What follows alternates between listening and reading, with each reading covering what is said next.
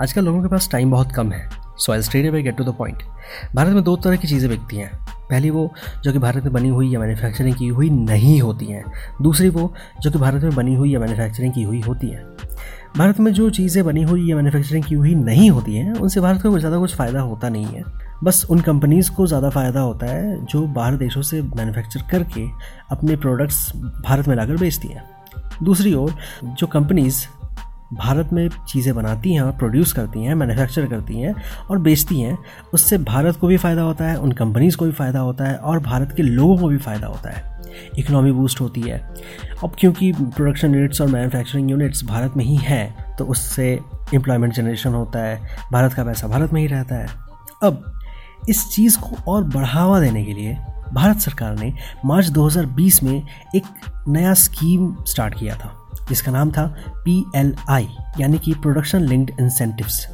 इस स्कीम के अंतर्गत जो भी कंपनीज़ अपनी मैन्युफैक्चरिंग यूनिट्स और प्रोडक्शन यूनिट्स भारत में इस्टेब्लिश करती हैं, उनको कुछ ना कुछ इंसेंटिव्स मिलता था। For example, automobile sector, pharmacy और ऐसे बहुत सारे सेक्टर्स हैं जो कि अगर कंपनीज़ मैन्युफैक्चरिंग यूनिट्स भारत में इस्टेब्लिश करती हैं तो उनको बहुत सारी सब्सिडीज़ और इंसेंटिव्स और बहुत सारे रिलीव्स मिलते हैं। और आज हम इसी स्कीम के बारे में बात करेंगे ऑटोमोबाइल इंडस्ट्री ऑटोमोबाइल सेक्टर में। लास्ट ईयर जब ये स्कीम स्टार्ट हुआ था तो ऑटोमोबाइल सेक्टर के लिए 57,043 करोड़ का लक्ष्य भारत ने रखा था। भारत सरकार ने ये सोचा था कि 57,043 करोड़ वो ऑटोमोबाइल सेक्टर को देंगे इंसेंटिव्स और रिलीव्स के रूप में। लेकिन इस साल उस इंसेंटिव को घटाकर पच्चीस हज़ार के आसपास कर दिया गया है। यानी कि 25,938 करोड़ जो कि लास्ट ईयर 57,000 के अराउंड था इस साल वो रिड्यूस होकर 25,000 करोड़ का हो गया है।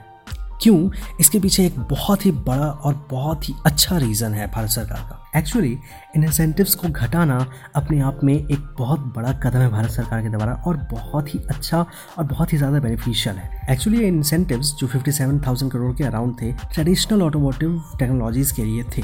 लेकिन इस साल इसे घटाकर ट्वेंटी फाइव थाउज़ेंड करोड़ इसलिए कर दिया गया ताकि एडवांस्ड ऑटोमोटिव टेक्नोलॉजीज़ को बढ़ावा मिल सके। साथ ही साथ, भारत सरकार ने ईवीज यानी कि इलेक्ट्रिकल व्हीकल्स और हाइड्रोजन फ्यूल्स को बढ़ावा देने के लिए ऑटोमोबाइल इंडस्ट्री के इस सेक्टर में, यानी कि जो लोग हाइड्रोजन फ्यूल्स और रिन्यूएबल एनर्जी सोर्सेज पे काम कर रहे हैं, उनके लिए दस हज़ार करोड़ का इंसेंटिव्स ऐड किया है जो कि पिछले साल नहीं था। यानी कि इलेक्ट्रिक व्हीकल्स बनाने वाली कंपनी और हाइड्रोजन फ्यूल्स और रिन्यूएबल एनर्जीज पे काम करने वाली कंपनियों के लिए बहुत अच्छी बात है और बहुत अच्छी खबर है। साथ ही साथ इलेक्ट्रिक व्हीकल्स पर ज़ोर देना इन्वायरमेंट के लिए बहुत ज़्यादा अच्छा है, बहुत ज़्यादा बेनिफिशियल है। इसीलिए भारत सरकार ने ये कदम उठाया है। अब, क्योंकि ट्रेडिशनल ऑटोमोबाइल सेक्टर की पीएलआई स्कीम को घटाकर फिर ट्वेंटी फाइव थाउज़ेंड कर दिया गया है और इलेक्ट्रिक व्हीकल्स के सेक्टर में टेन थाउज़ेंड करोड़ का अलॉटमेंट हुआ है तो ज़्यादा से ज़्यादा कंपनीज़ इलेक्ट्रिक व्हीकल्स बनाने पर ज़ोर देंगी। और अल्टीमेटली इन्वायरमेंट को बेनिफिट होगा इन्वायरमेंट को नुकसान कम पहुंचेगा। तो आपका ज़्यादा वक्त लिए बिना और आपको ज़्यादा बोर किए बिना मैं अपनी बातों को यहीं विराम देता हूँ। आज के लिए बस इतना ही। और ऐसी इंटरेस्टिंग स्टोरीज को सुनने के लिए मुझे फॉलो कीजिए और मेरे पॉडकास्ट को फॉलो कीजिए और जुड़े रहिए इनफॉर्मल टॉक्स विद इम्परफेक्ट आदि के साथ।